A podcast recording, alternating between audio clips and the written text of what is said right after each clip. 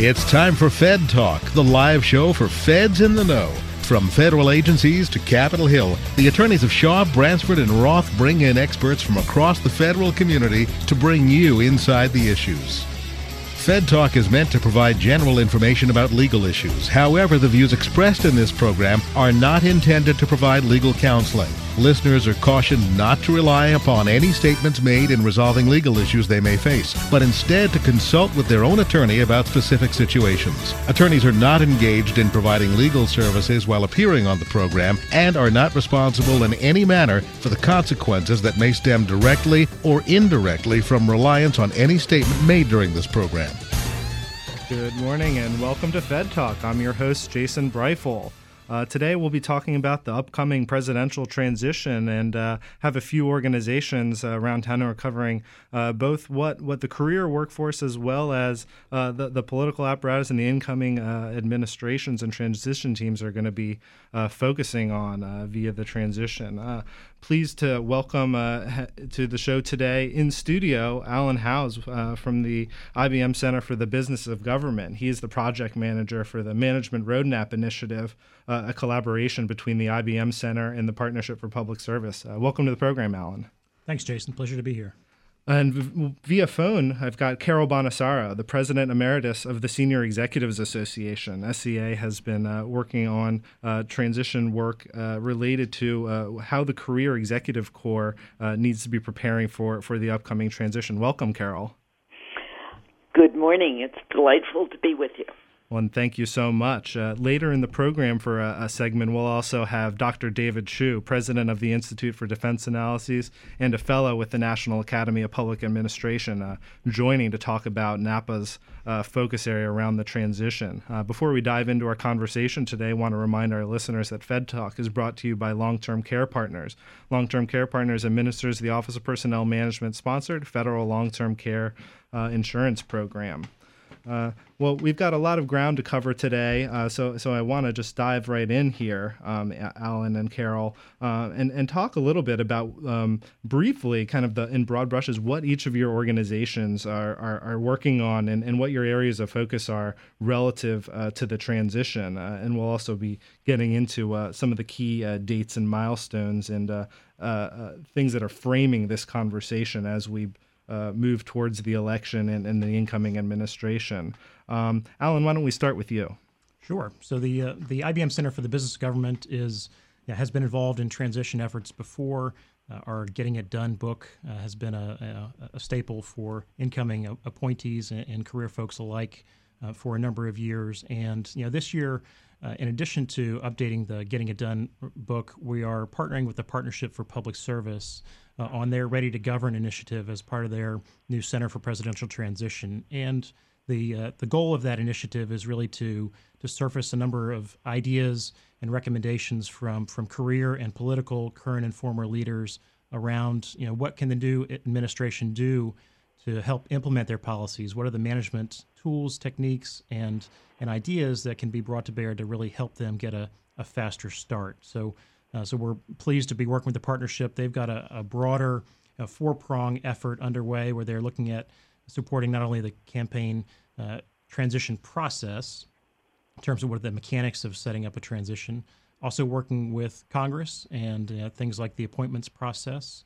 um, looking at uh, again the, the, management agenda that uh, that we're working on and appointee preparation. So for incoming appointees and, and also to, to for career folks how can we help to get them ready to go? How can we help train them up, um, and so that they're again getting a faster start? Thanks, Alan. And uh, Carol, I know that that SEA is is focusing on on that. Uh, career uh, employee side, especially what career executives uh, need to be doing and thinking about relative to the, the transition. Can you tell us a little bit about, more of that work? And then uh, we'll later in the program uh, expand on both what uh, the IBM Center Partnership and SEA are up to in this area. Indeed. Well, uh, obviously, the the issue of preparing uh, political appointees to hit the ground running, and uh, of course, uh, weighing in on the next administration's uh, political agenda and management agenda are indeed critical. But as we looked around uh, months ago, we said, you know, it's interesting. There, there's one group uh, that no one's focusing on, and so we are, and that is the role of career executives in the transition. Uh, what's very interesting to me uh, is that uh, a good number of executives who are in their positions now uh, have likely not uh, been through a presidential transition at this level before. Uh, I know that was certainly true before the start of the Obama administration. We discovered that half of all career executives had been appointed to the SES during the course of the Bush administration. So uh, we decided to, to focus on, uh, indeed, the role of career executives during the transition, uh, the kinds of things that they should be doing uh, to prepare, uh, the kinds of challenges they might well find themselves in, including acting uh, in political positions. So uh, we have undertaken a webinar series called Strategies and Best Practices for Managing the Transition to the New Administration, uh, with the goal that ultimately, after this series, uh, we will be producing a compact handbook uh, for career executives, which, as best I've been able to tell, doesn't exist. So we just had our first webinar um, two days ago, and I think there was just a, a wealth of good advice and information. So we're looking forward to continuing that throughout the year. Thank you so much, Carol, and we'll, we'll talk a little bit more about, about that, that project and, and that focus of SEA a little bit later in, in the program. Uh, we'd love to, to now move into talking a little bit about uh, some of the key uh, milestones and uh, uh, the framing that's that's supporting the the transition process. Uh, I know that the president a few weeks ago issued an executive order, um, part of which would uh, help, uh, facilitate the standing up of uh, two different councils, um, one on the on the political side on the House, the other on a transition director's house, which is more of a blend of, of political and career leaders. as well as um, OMB has launched the fiscal year 18 uh, budget process, and, and agencies there are, are intended to uh, think about uh, their their programs and priorities um, and and preparing that for the the next administration. Uh, Alan, can you can you give us a little bit more information on on what's in that executive order and and what some of these moving pieces look like uh, at the moment as as we kick off this process in earnest now that we're uh, about you know a few months out from the election. Yeah, I think it's there's a lot of exciting work that's being done, uh, not only by you know a range of, of nonprofit groups, but you know really the, the the engine of transition within the government itself and the and the campaigns has rumbled to life. The the campaigns have started stand up transition teams, uh, agencies such as GSA, you know, the National Archives, and others who play a direct role in supporting the transition teams uh, are up and running.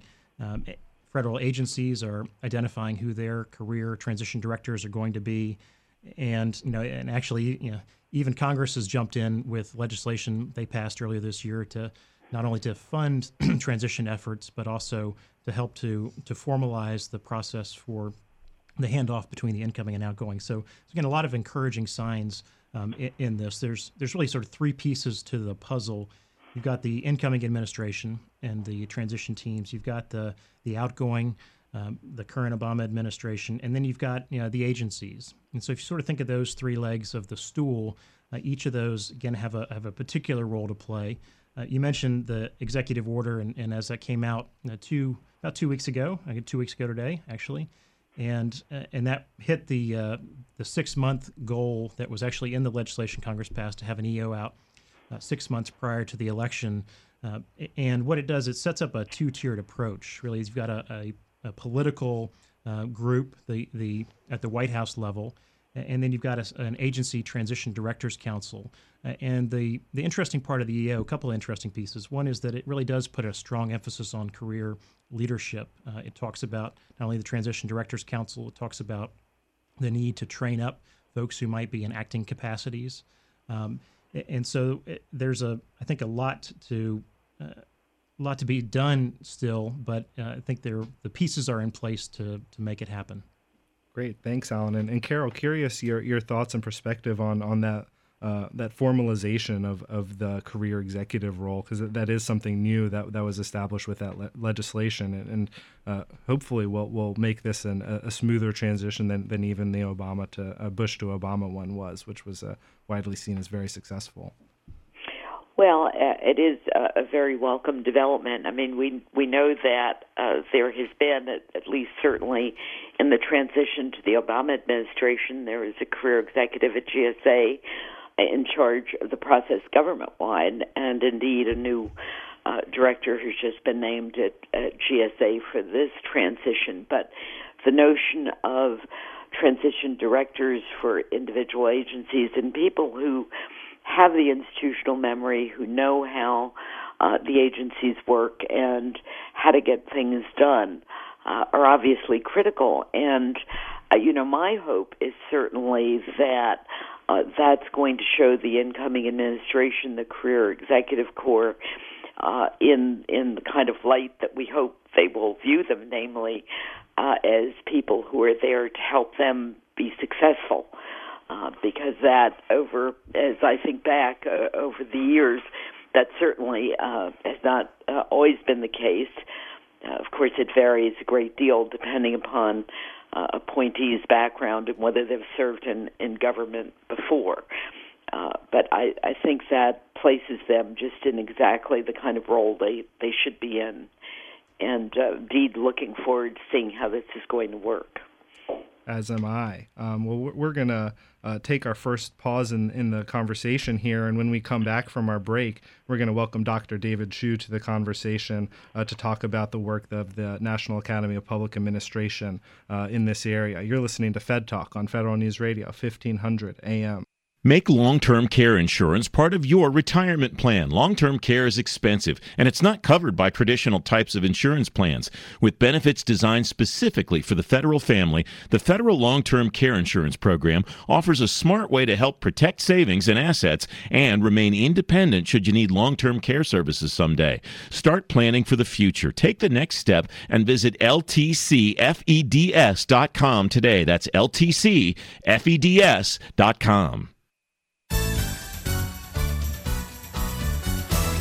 Welcome back to Fed Talk on Federal News Radio, 1500 AM.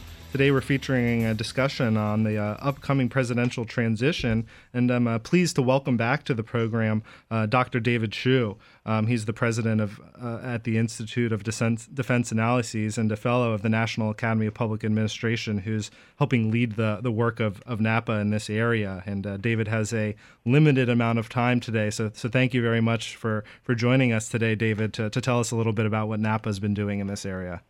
Well, thank you for allowing me to join the conversation because it is a great privilege, and this is a very important issue how we sustain the smooth transition of our government from one, administ- one presidential administration uh, to the next. Uh, NAPA, as our, your listeners know, the National Academy of Administration is intended to be for public administration something similar to what the National Academy of Sciences provides for the country in the physical and biologic science uh, spaces. Uh, and it, uh, uh, as its title suggests, is focused on management. Uh, management uh, is an issue that uh, may not be the first thing a transition team thinks about, but will often be something it quickly realizes needs needs focus. we think back to the struggles of the last administration with Hurricane Katrina, for example, and the struggles of the current administration in the uh, healthcare enrollment process as as places where better management clearly could have produced better uh, results.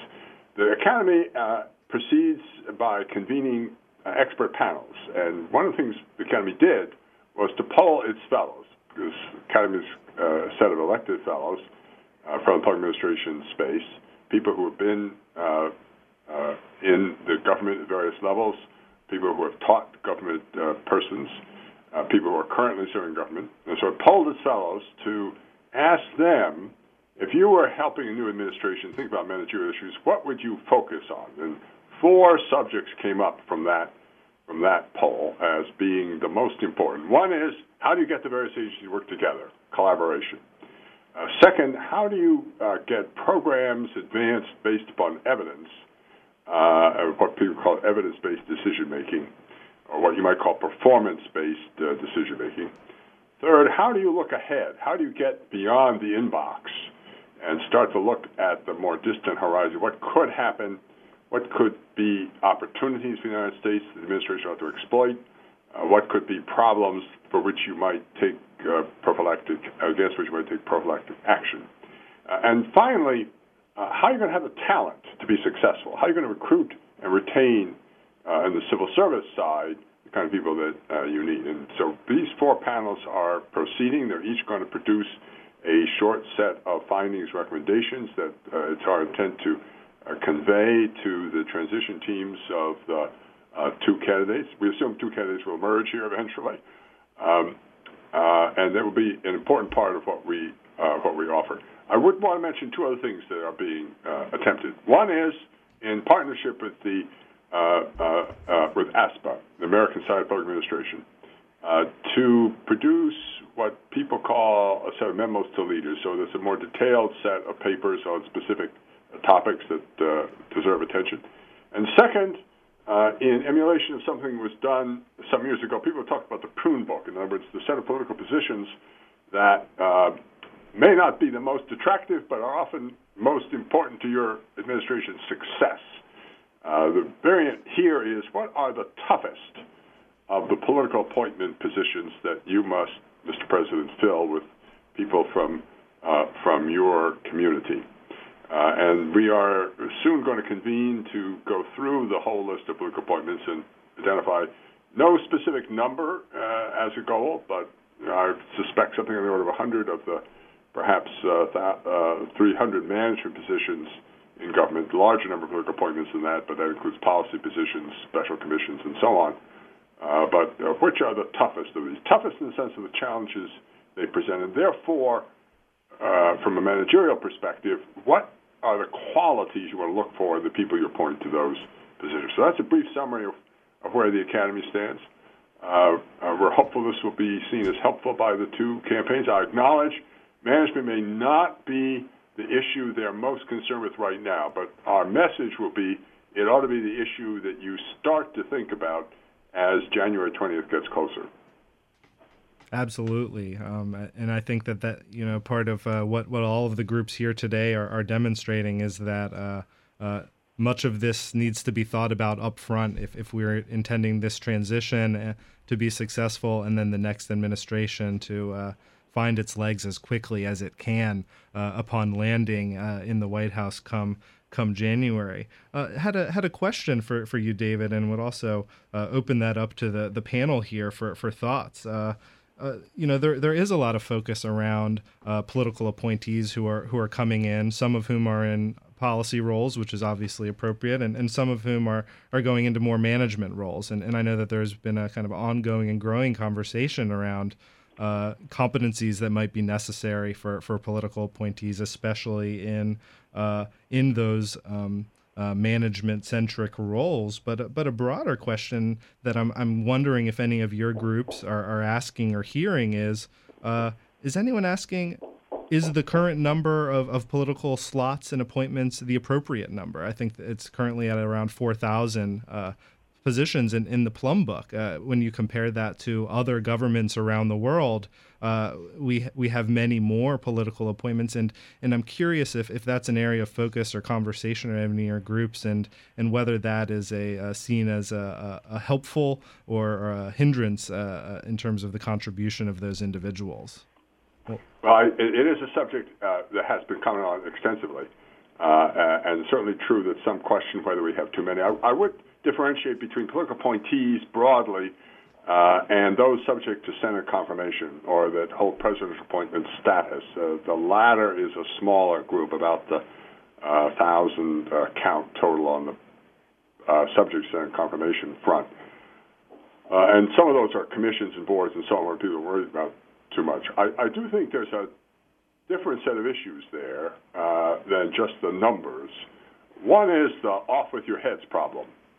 Uh, that unlike, uh, let's say, the British, which typically have a senior career civil servant who's seen as the in-house guru, so to speak, we don't generally have that. We we have the political layer, and then there's the sharp division, and you have the career civil service layer. And I think whether there ought to be more mixing at the margin uh, so there is a little more continuity uh, is an interesting issue. And the other question, of course, is is it really uh, helpful to have so many of these of the most senior appointments, the presidential appointments, all subject to Senate confirmation? It takes a long time as a result to get an administration started, and I think that's another question for conversation uh, in the community going forward.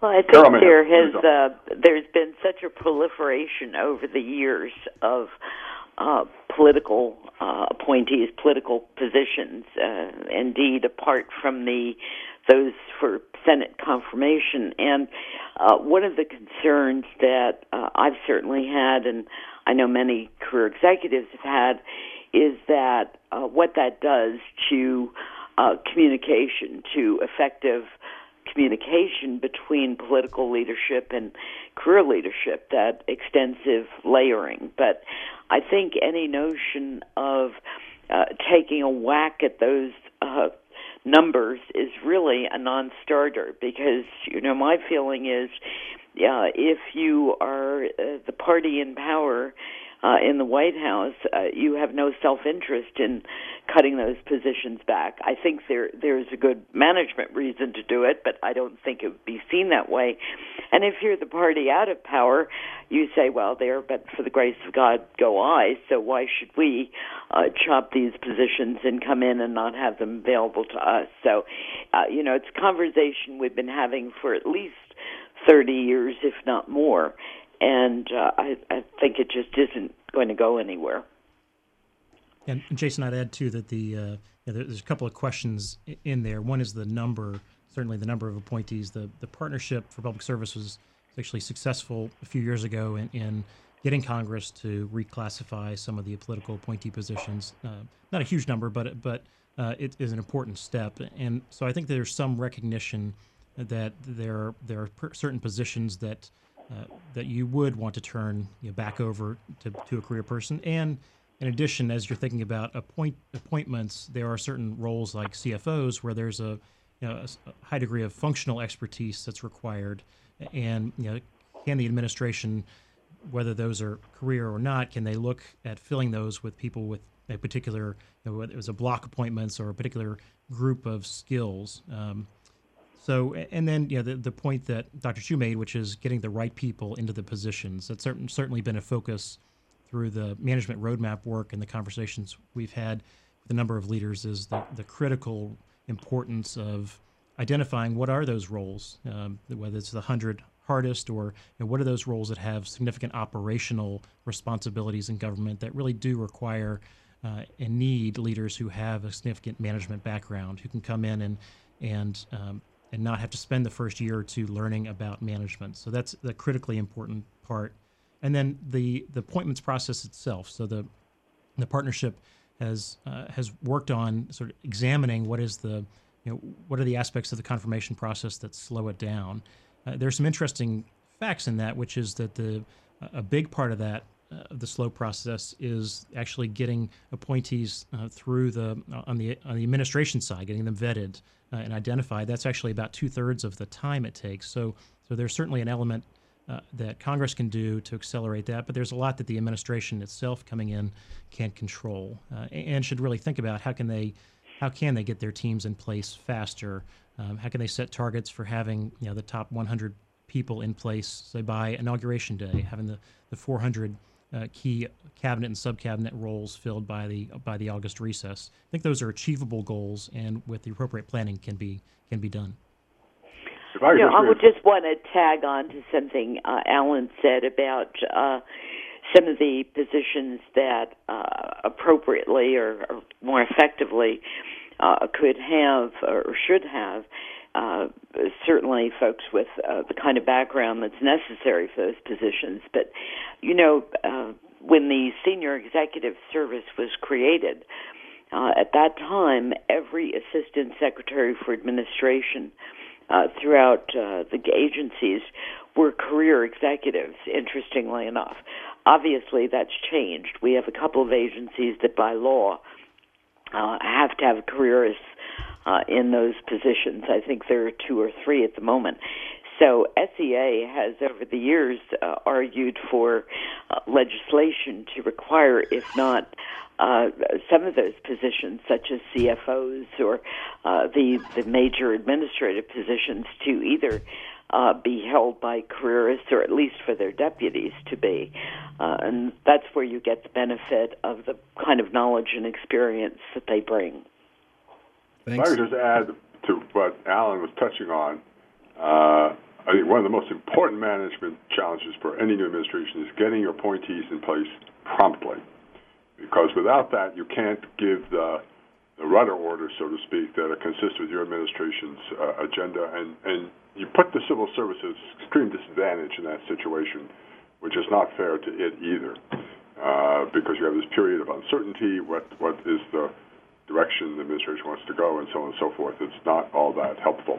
Uh, so this is, I think, just a basic point. Is there a way to accelerate this process through a variety of the, the options we've been discussing the last uh, few minutes?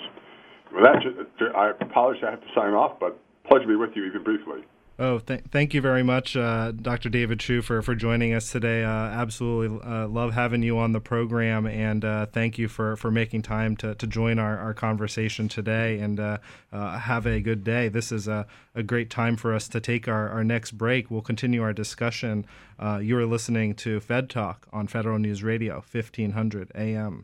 Make long term care insurance part of your retirement plan. Long term care is expensive, and it's not covered by traditional types of insurance plans. With benefits designed specifically for the federal family, the Federal Long Term Care Insurance Program offers a smart way to help protect savings and assets and remain independent should you need long term care services someday. Start planning for the future. Take the next step and visit ltcfeds.com today. That's ltcfeds.com. If you're a federal law enforcement officer, then you know to do your job, you tap inside sources. To have a voice on policy and legislation, you join FLEOA. And when you want federal law enforcement officer news and up to date federal court decisions, you read FedAgent.com. If you aren't reading FedAgent.com, subscribe today. It's free. Don't let this source pass you by. I'm John Adler, President of the Federal Law Enforcement Officers Association, and I approve this message.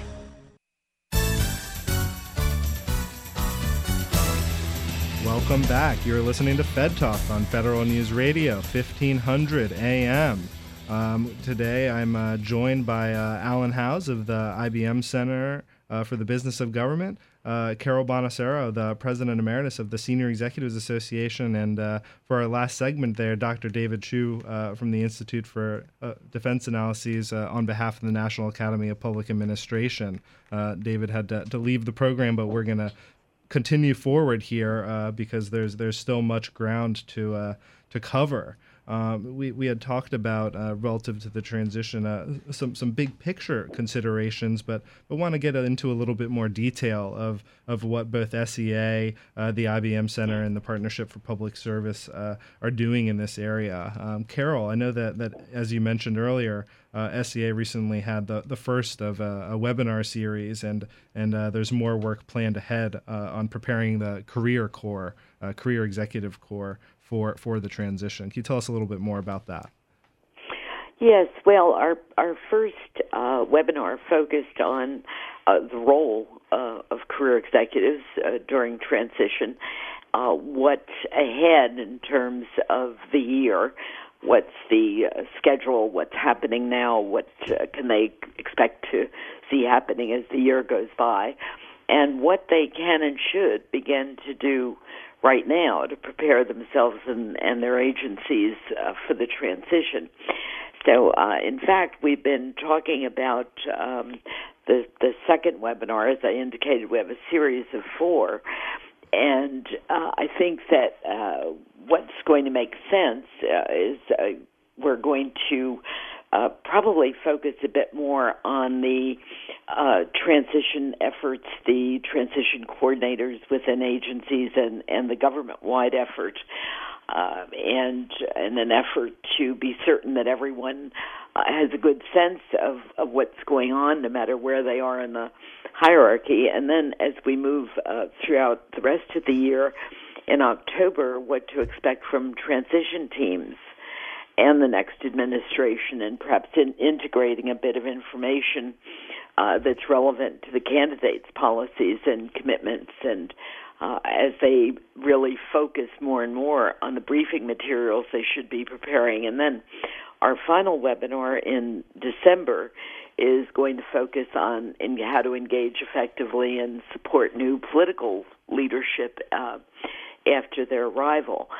Uh, one of the things we're really, uh, of course, interested in doing uh, is indeed uh, getting the uh, career executive corps um, to to focus on this early on, as everyone else seems to be doing around town. But you know, I think as the administration works to continue a focus too on their own uh, agenda and getting that done, uh, that may not be the case for all career executives across the board. So we really want to get them thinking about, for example, the, the kinds of things that are likely to arise in the course of the transition. Are they uh, working on any initiatives that are over or under budget or behind or ahead of schedule or have failed to meet uh, their expected value, etc. So we in this first webinar, uh, we really started trying to get them to think about uh, the kinds of materials they're going to have to put together, but but really the kinds of issues that are going to be at the forefront during that that transition. And as we move along, uh, for those who haven't been through it before, we have some interesting conversations about what it's like to live with the transition team in your agency.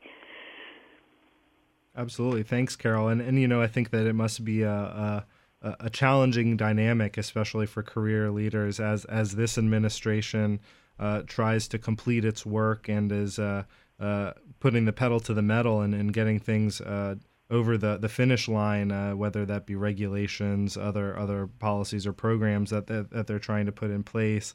And uh, for for especially senior career leaders, uh, how finding that time and that balance of of, of taking care of the day to day and the priorities of now, and also thinking about um, what's to come in the future and preparing for for the transition. I'm I'm sure that that's a uh, a difficult balance to strike. Indeed, indeed it is, Jason. And uh, you know, one of the the other things that uh, we did spend some time talking about in this uh, last uh, webinar was, or the first webinar, I should say, uh, is uh, the role of career executives who'll be in acting political positions, which is a, a really interesting challenge as to how to walk that line of keeping uh, everything moving that needs to be kept moving, but yet not uh, moving ahead in such a way that they seem to be um, circumscribing the choices for the next administration. Um, so there are indeed challenges. One thing I did fail to mention, which I really should, is that uh, what's very exciting about this series is that we are doing it uh, with our Distinguished Executives Advisory Network, or the Dean's List, as we call them. Um, so I just, uh, as briefly as I can, I will tell you that obviously over uh, 30 years or so, uh, SEA has, of course, uh, held a uh, banquet to uh, celebrate the achievements of distinguished rank awardees. And uh, about 10 years ago, uh, I began something called the Morning of Reflections with the help of the Kennedy School, where we brought these folks together who never get to meet each other. Um, and to share their experiences and their knowledge. And those have been extraordinarily interesting conversations.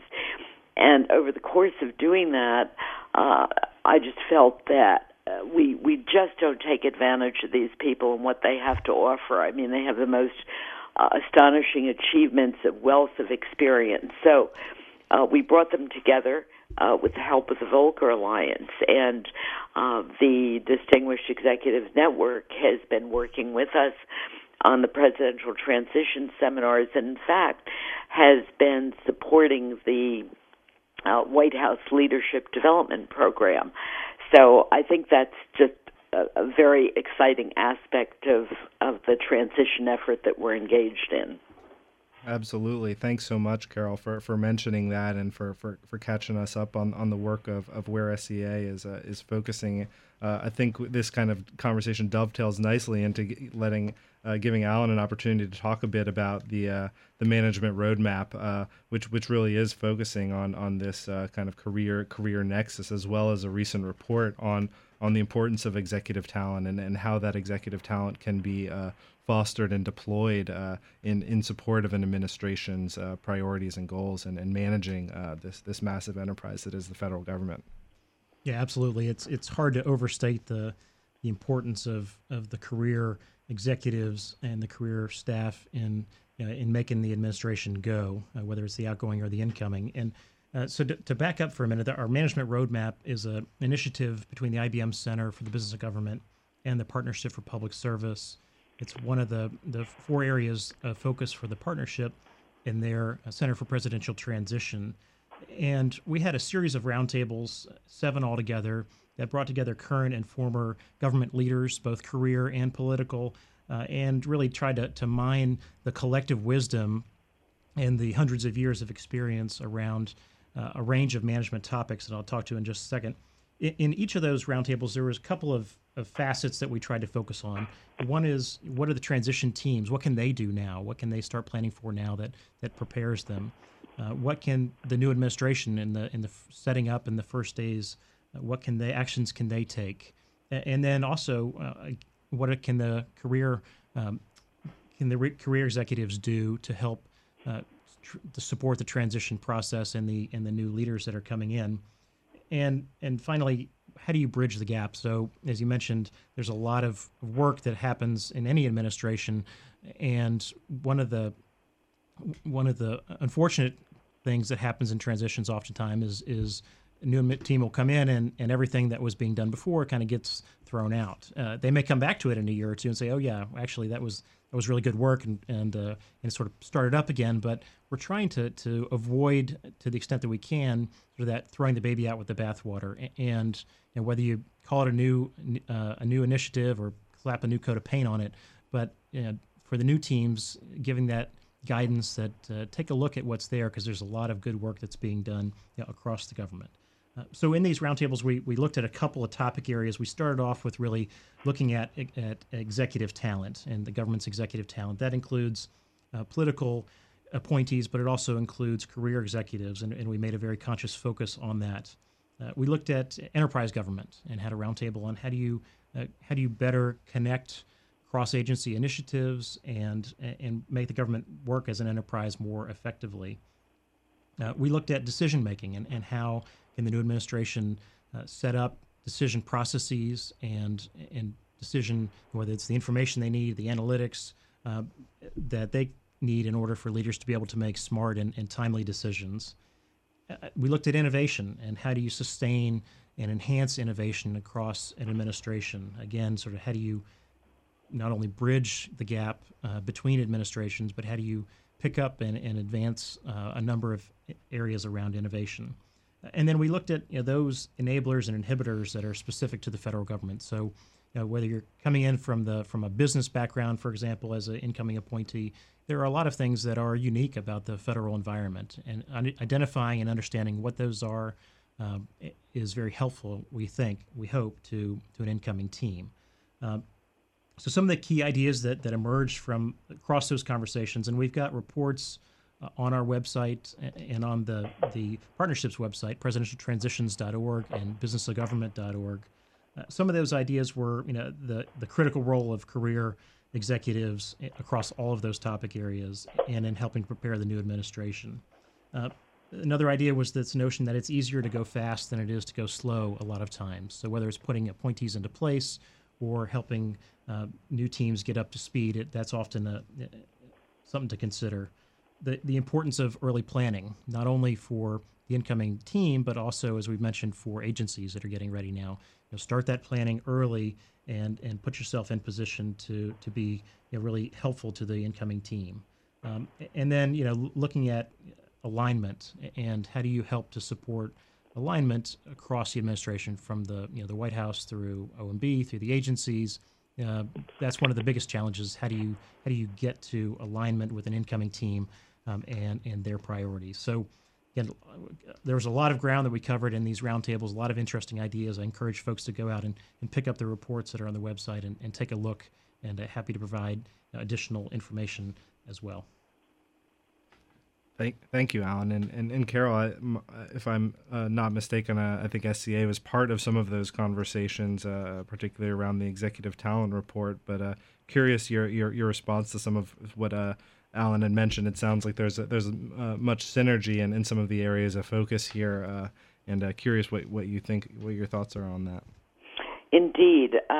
although he did remind me of one thing I don't want to fail to mention, which is that uh, we are, uh, of course, t- taping the audio of these webinars, and the both the audio and the PowerPoint slides will be up on SEA's website because we think that this is so important. Our webinars are normally just open to our membership, um, but this is such a, a critical arena for the entire executive corps that this webinar series is is open um, to the entire executive corps and those who are in GS15 positions who are preparing uh, for uh, SES positions in the future. So um, I wanted to be certain that uh, people know that uh, they they can avail themselves uh, of of these resources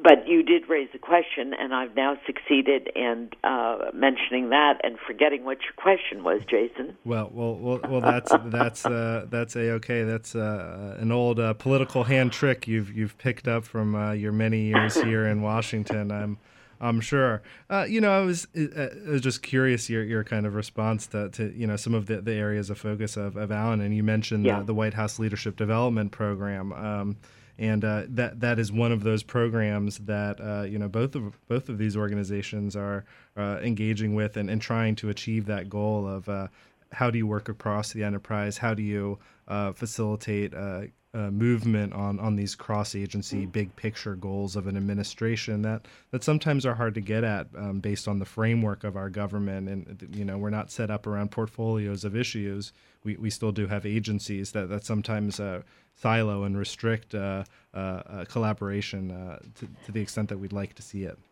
Indeed. You know, it's interesting because there has been, over the last however many years, let's, let's say five years, ten years, uh, a good deal of focus uh, on on the career executive corps, uh, whether good or bad, but but a, a lot of effort to uh, continually improve. Uh, you know, whether it, it's been some of the uh, efforts undertaken by OPM with regard to performance management or improving the QRBs, and we have the White House Leadership Program, et cetera.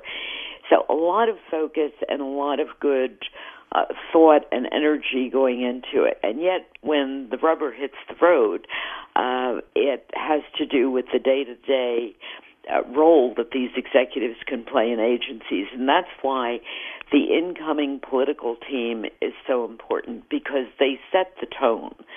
And those who come in and understand that career executives uh, are there to make them successful uh, to enable them to work within the parameters of government, to provide them complete information.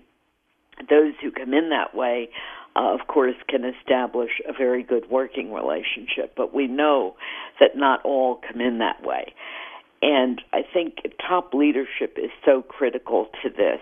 Uh, I, I can think of two instances one with Bush 41 and his famous uh, meeting in Constitution Hall very early in his administration, uh, to which all career executives were invited.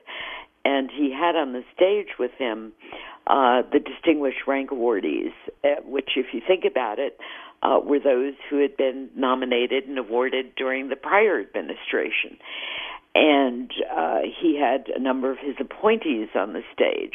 And the message he sent was so powerful because it was clearly you all are part of this team, and together we will be successful.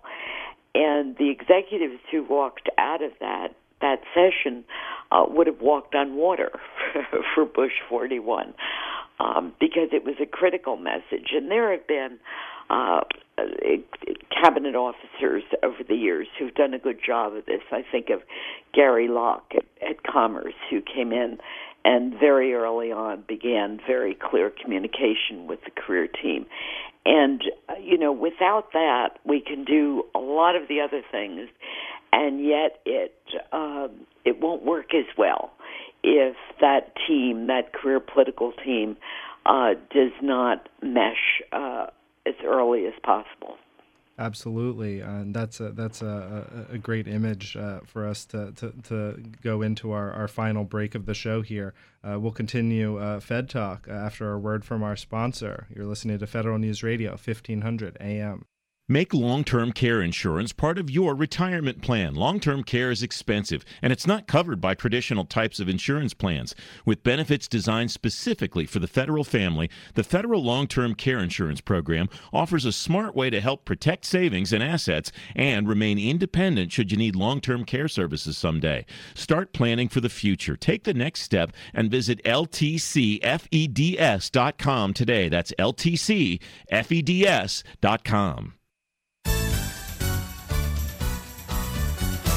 Welcome back to Fed Talk on Federal News Radio, 1500 AM. We're in the last segment of our show where we're talking about uh, the upcoming presidential transition and the, the work of many organizations around town to, to help prepare that. Uh, before the break, uh, Carol Bonosaro, uh, the uh, president emeritus for the Senior Executives Association, left us with a, a great image of uh, um, President Bush, number 41, uh, and, and bringing together the, the executive corps uh, along with his political team early on in the administration and, and, and how that helped set the tone. while we were on break, Alan Howze from the IBM Center for the Business of Government is here in studio with me, said he wanted to, to kind of follow up on that as we, we lead into our final minutes of the program here.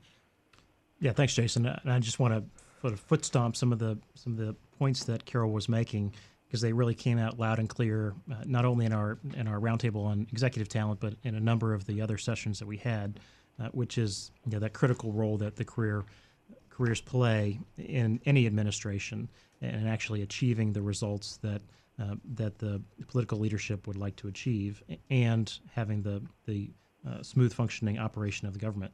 Some of the recommendations, I'll just touch on these real briefly, that came out of that report, and again, it's available on uh, online at businessofgovernment.org or presidentialtransition.org.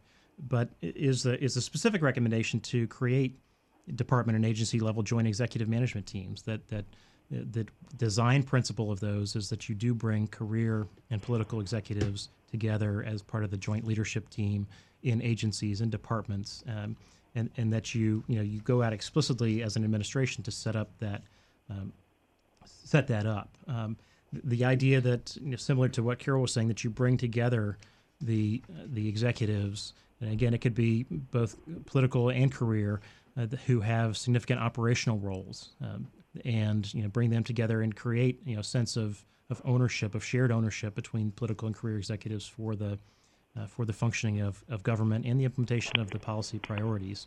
Uh, so I think there are a number of those ideas that came out in the conversations. Um, you know, that's highlighting the Presidential Rank Awards and, and continuing that, uh, meeting with the SES early in the administration, as Carol suggested. There are a, a, lot of specific actions that we think the transition teams can think through in, in as they're doing their planning that can also uh, get going early, very early in the next administration, and really again with the, the overall goal of getting a, a fast start and smooth uh, smoothing out the transition period between the, the between the administrations.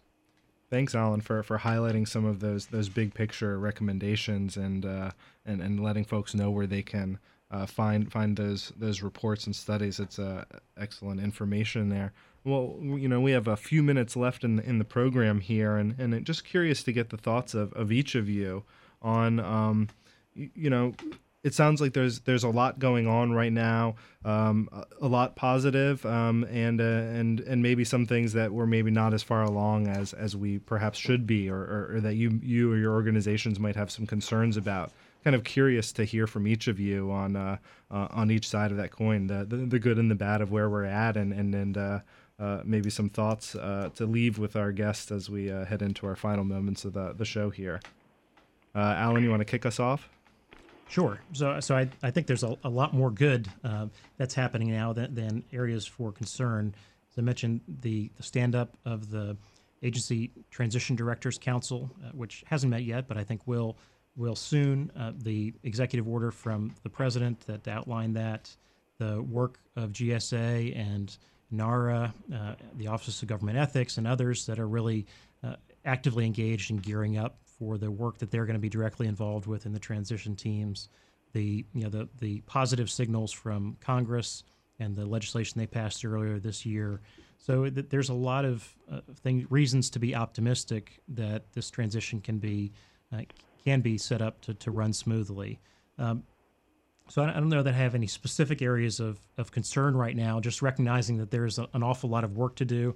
Uh, that you know, one of the challenges is is in the briefing materials that agencies are preparing. You know, trying to figure out what it what does the incoming team need, what do they don't need, uh, what is useful to them, and what is not.